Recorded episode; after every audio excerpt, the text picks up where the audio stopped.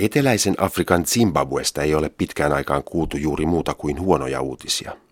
Etenkin sen jälkeen, kun maattomat mustat ja entiset vapautustaistelun sotaveteraanit ryhtyivät valtaamaan valkoisten suurtiloja pääsiäispyhinä vuonna 2000.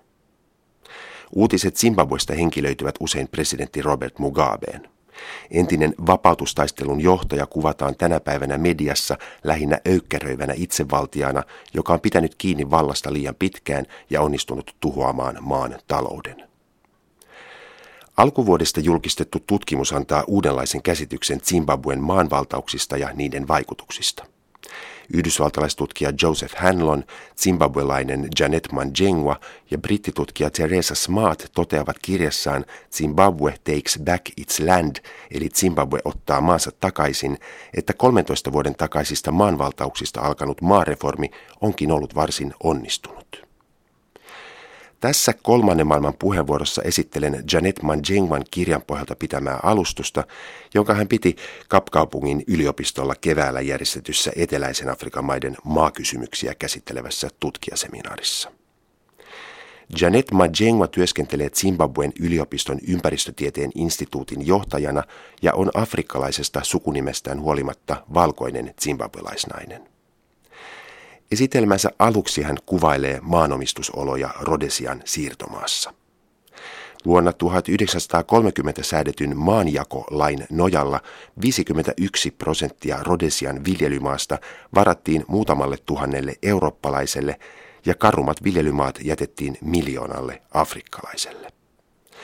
Rodesiassa ei kuitenkaan ollut koskaan riittävän paljon valkoisia maanviljelijöitä hyödyntämään kaikkea valkoisille varattua maata, joten useat tuhannet mustat perheet elivät edelleen esiisiensä mailla hankkien toimeentulonsa maanviljelystä, vaikkakin lain mukaan he käyttivät valkoisille varattuja maita luvatta.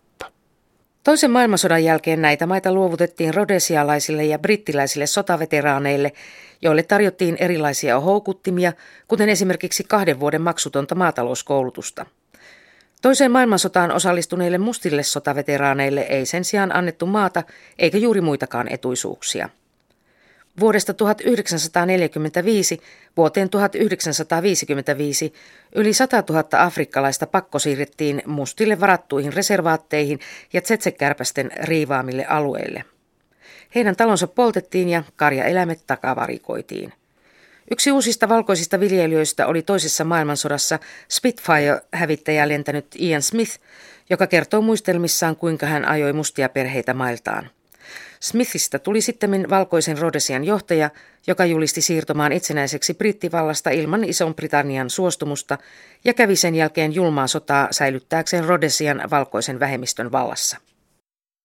Vuonna 1980, kun Zimbabwe sai lopulta itsenäisyytensä, 6000 valkoista suurtilallista omisti suurimman osan maan viljelymaista. Robert Mugaben johtaman pitkän vapautustaistelun tavoitteena oli ajaa rotusortohallinto vallasta ja palauttaa viljelymaat väestön mustalle enemmistölle. Zimbabwen itsenäistymisen alla Lontoossa pidetyssä Lancaster Housein neuvotteluissa sovittiin, että maareformi toteutettaisiin vapaaehtoisilla kaupoilla, joissa valkoiset maanomistajat saisivat asianmukaisen hinnan luovuttamistaan maista. Britannian pääministerin Margaret Thatcherin hallitus lupasi maksaa maakauppojen kulut yhdessä Yhdysvaltojen kanssa. Parinkymmenen vuoteen Zimbabwen maanomistussuhteissa ei kuitenkaan tapahtunut juuri mitään edistystä, joko sen vuoksi, että valkoiset viljelijät eivät suostuneet luopumaan edes käyttämättömistä maistaan, tai koska he vaativat niistä todellista arvoa moninkertaisesti suurempia hintoja.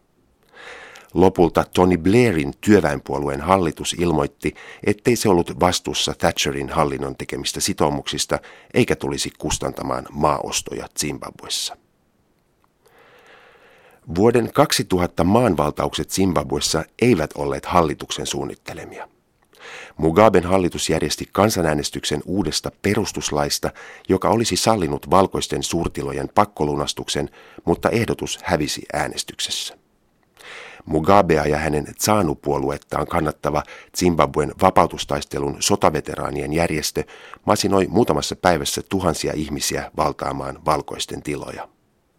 Suurin osa valtauksiin osallistuneista oli työttömiä nuoria tai maattomien mustien perheiden jäseniä, jotka olivat vielä lapsia vapautustaistelun aikana. Aluksi mellakkapoliisit komennettiin ajamaan valtaajat pois, mutta lopulta Tsanu-puolue taipui valtaajien vaatimuksiin ja valkoisten hallussa olleet maat jaettiin pientiloiksi lähes 200 000 mustalle perheelle. Valtausten aikaisissa väkivaltaisuuksissa kuoli seitsemän valkoista maanomistajaa ja kymmeniä suurtilojen mustia työntekijöitä, jotka vastustivat valtauksia. Maanvaltausten myötä Zimbabwe julistettiin länsimaissa hylkiövaltioksi ja kansainvälinen media ennusti, että eteläisen Afrikan vilja-aitaksi kutsutun Zimbabwen maataloustuotanto romahtaa. Zimbabwelaistutkija Janet Majengwan mukaan valkoisten maatilojen ylivertaisuus oli kuitenkin myytti. Todellisuudessa maissia vietiin ulkomaille hyvinä satovuosina ja sitä tuotiin niinä vuosina, kun sato oli huono. Valkoisia viljelijöitä oli enimmillään vain 6000, mutta heidän maatilansa olivat valtavia ja pitkälle koneistettuja. Jotkut viljelijöistä aloittivat miltei tyhjästä, mutta saivat vuosikymmenten ajan valtavasti tukea hallitukselta ja olivat erittäin menestyksekkäitä. Mutta tällaisia maatiloja oli hyvin vähän. Valkoiset viljelijät eivät koskaan onnistuneet saamaan viljelykäyttöön heille varattua puolikasta koko maan viljelymaista.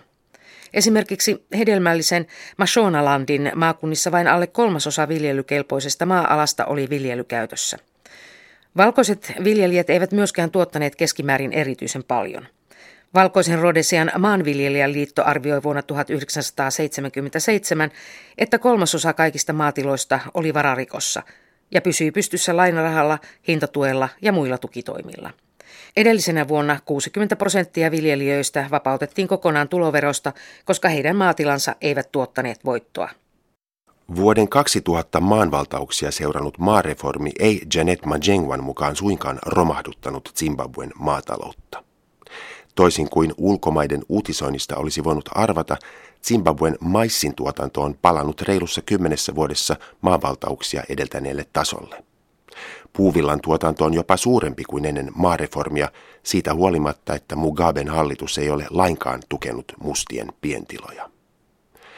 Manjengwa korostaa, että toisin kuin valkoisten suurtilallisten aikana, tätä nykyä suurin osa Zimbabwen viljelymaista on tuottavassa käytössä. Mustien uudisviljelijöiden mailla työskentelee tänä päivänä yli miljoona ihmistä, jotka saavat elantonsa maanviljelystä viisi kertaa enemmän kuin valkoisten viljelijöiden suurtiloilla ennen maanvaltauksia. Huomionarvoista on myös se, että noin joka viides uudistila on naisen omistama. Osa näistä tiloista on leskien, osa yksinhuoltaja-äitien nimissä, osa tiloista on naisten perintönä saamia, kun mies on kuollut ja tila on ollut molempien nimissä. Monet naisista ovat jo iäkkäitä entisiä vapautustaistelun sotaveteraaneja, jotka osallistuivat aktiivisesti myös maanvaltauksiin. Vaikka Zimbabwen yhteiskunta on edelleen patriarkaalinen ja maareformi on yhä miesvaltainen, niin naisten maaoikeuksien kannalta maanvaltausten jälkeinen vuosikymmen oli dramaattisen muutoksen aikaa. Naisilla on nyt mahdollisuus omistaa maata omissa nimissään ja he voivat itse allekirjoittaa tarjouskirjeitä tai vuokrasopimuksia yhteistiloista – kun naiset ovat vihdoin voineet lunastaa oikeutensa ryhtyä kaupallisiksi viljelijöiksi, tämän seurauksena on ollut todellinen asennemuutos perheissä ja kyläyhteisöissä. Tänä päivänä monet naiset ovat menestyksekkäitä maanviljelijöitä ja he ovat onnistuneet muuttamaan elämänsä. Siinä missä valkoisen Rodesian uudisviljelijöille annettiin ilmaiseksi siemenviljaa, lannoitteita ja maatalouskoulutusta, ja joissain tapauksissa jopa pellot kynnettiin heille valmiiksi, Zimbabwen maanvaltajat ovat saaneet tukea ainoastaan vientiin tarkoitettujen rahakasvien sopimusviljelyyn. Niinpä esimerkiksi tupakan tai puuvillan kaupallista viljelyä varten voi saada lainaa ja teknistä tukea ja markkinat ovat taatut, mutta maissin ja muiden ruokakasvien viljelyä varten ei ole luotu erityisiä tukitoimia. Janet Manjengwa muistuttaa, että Zimbabwessa maatalous on pitkälle jalostettua toimintaa ja edellyttää uusien hybridisiementen ostamista joka vuosi, lannoitteiden ja torjunta-aineiden käyttöä, koneellista kyntöä ja aputyövoiman palkkausta sadonkorjuun ajaksi. Maissisadon suuruus riippuu usein käytetyn keinolannoitteen määrästä. Jollei viljelijällä ole varaa ostaa 35 dollaria maksavaa lannoitesäkkiä, maissisato vähenee noin 500 kilolla.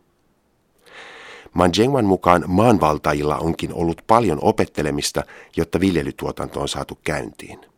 Zimbabwessa yhtenä etuna on ollut se, että maan koulutustaso on Afrikan korkein. Mugaben hallitus on panostanut paljon kouluopetukseen ja lukutaitoisuus lähenee jo 100 prosenttia. Silti kaikki maanvaltajat eivät suinkaan ole menestyneet uudessa ammatissaan. Manjengwan, Joseph Hanlonin ja Teresa Smartin tutkimuksen perusteella maanvaltajat voidaan jakaa kolmeen ryhmään. Noin kolmasosa on vakavasti otettavia kaupallisia viljelijöitä, joilla oli jonkin verran alkupääomaa ja jotka investoivat voittonsa viljelytuotannon kehittämiseen. Toinen kolmannes tulee mukavasti toimeen, mutta kerää voittoa vain hitaasti. Tällä ryhmällä olisi kykyä ja taitoa viljellä tuottavasti, mutta pääoman puute hidastaa toiminnan laajentamista. Viimeinen kolmasosa on sekalainen ryhmä. Osa heistä on yksinkertaisesti huonoja viljelijöitä, joiden kannattaisi yrittää hankkia toimeentulonsa muualta. Mutta osa näyttäisi pudonneen köyhyysloukkuun. Heidän tulonsa ovat liian pienet, jotta he kykenisivät laittamaan rahaa säästöön ostaakseen siemeniä ja lannoitteita seuraavalle vuodelle, joten joka vuosi heidän satonsa on heikko ja tulot vähenevät. Lainat ja tekninen apu saattaisivat auttaa joitakin heistä pääsemään jaloilleen. Mitkä sitten ovat Janet Manjengwan mielestä tutkimuksen opetukset? Ensinnäkin se, että vaikka suurimmat avunantajamaat tällä hetkellä haluavat panostaa koneistettuihin suurtiloihin ruoantuotannon edistämiseksi, pientilat voivat itse asiassa olla tuottavampia kuin suurtilat ja työvoimavaltaisuutensa vuoksi myös tehokkaampi keino vähentää köyhyyttä. Toinen kysymys koskee sitä, voiko Zimbabwen maareformin onnistumisten perusteella tehdä suosituksia koskien Etelä-Afrikkaa ja Namibiaa, joissa viljelymaa on edelleen suurimmalta osin valkoisen vähemmistön hallussa. Manjengwa ei näytä uskovan, että Zimbabwen maareformi olisi sellaisenaan kopioitavissa naapurimaihin. Hän toteaa, että maanviljely on kovaa työtä ja epäilee, ovatko maattomat mustat eteläafrikkalaiset ja namibialaiset yhtä valmiita tekemään uhrauksia ja ryhtymään maatalousyrittäjiksi kuin Zimbabwen maanvaltaajat. Janet Manjengman kolmas huomio voikin kuulostaa jo hiukan yllättävältä. Hänen mukaansa nimittäin Zimbabwen maareformin yksi kiistanalaisimmista tekijöistä, se että maat vallattiin, on ollut myös sen menestyksen syynä.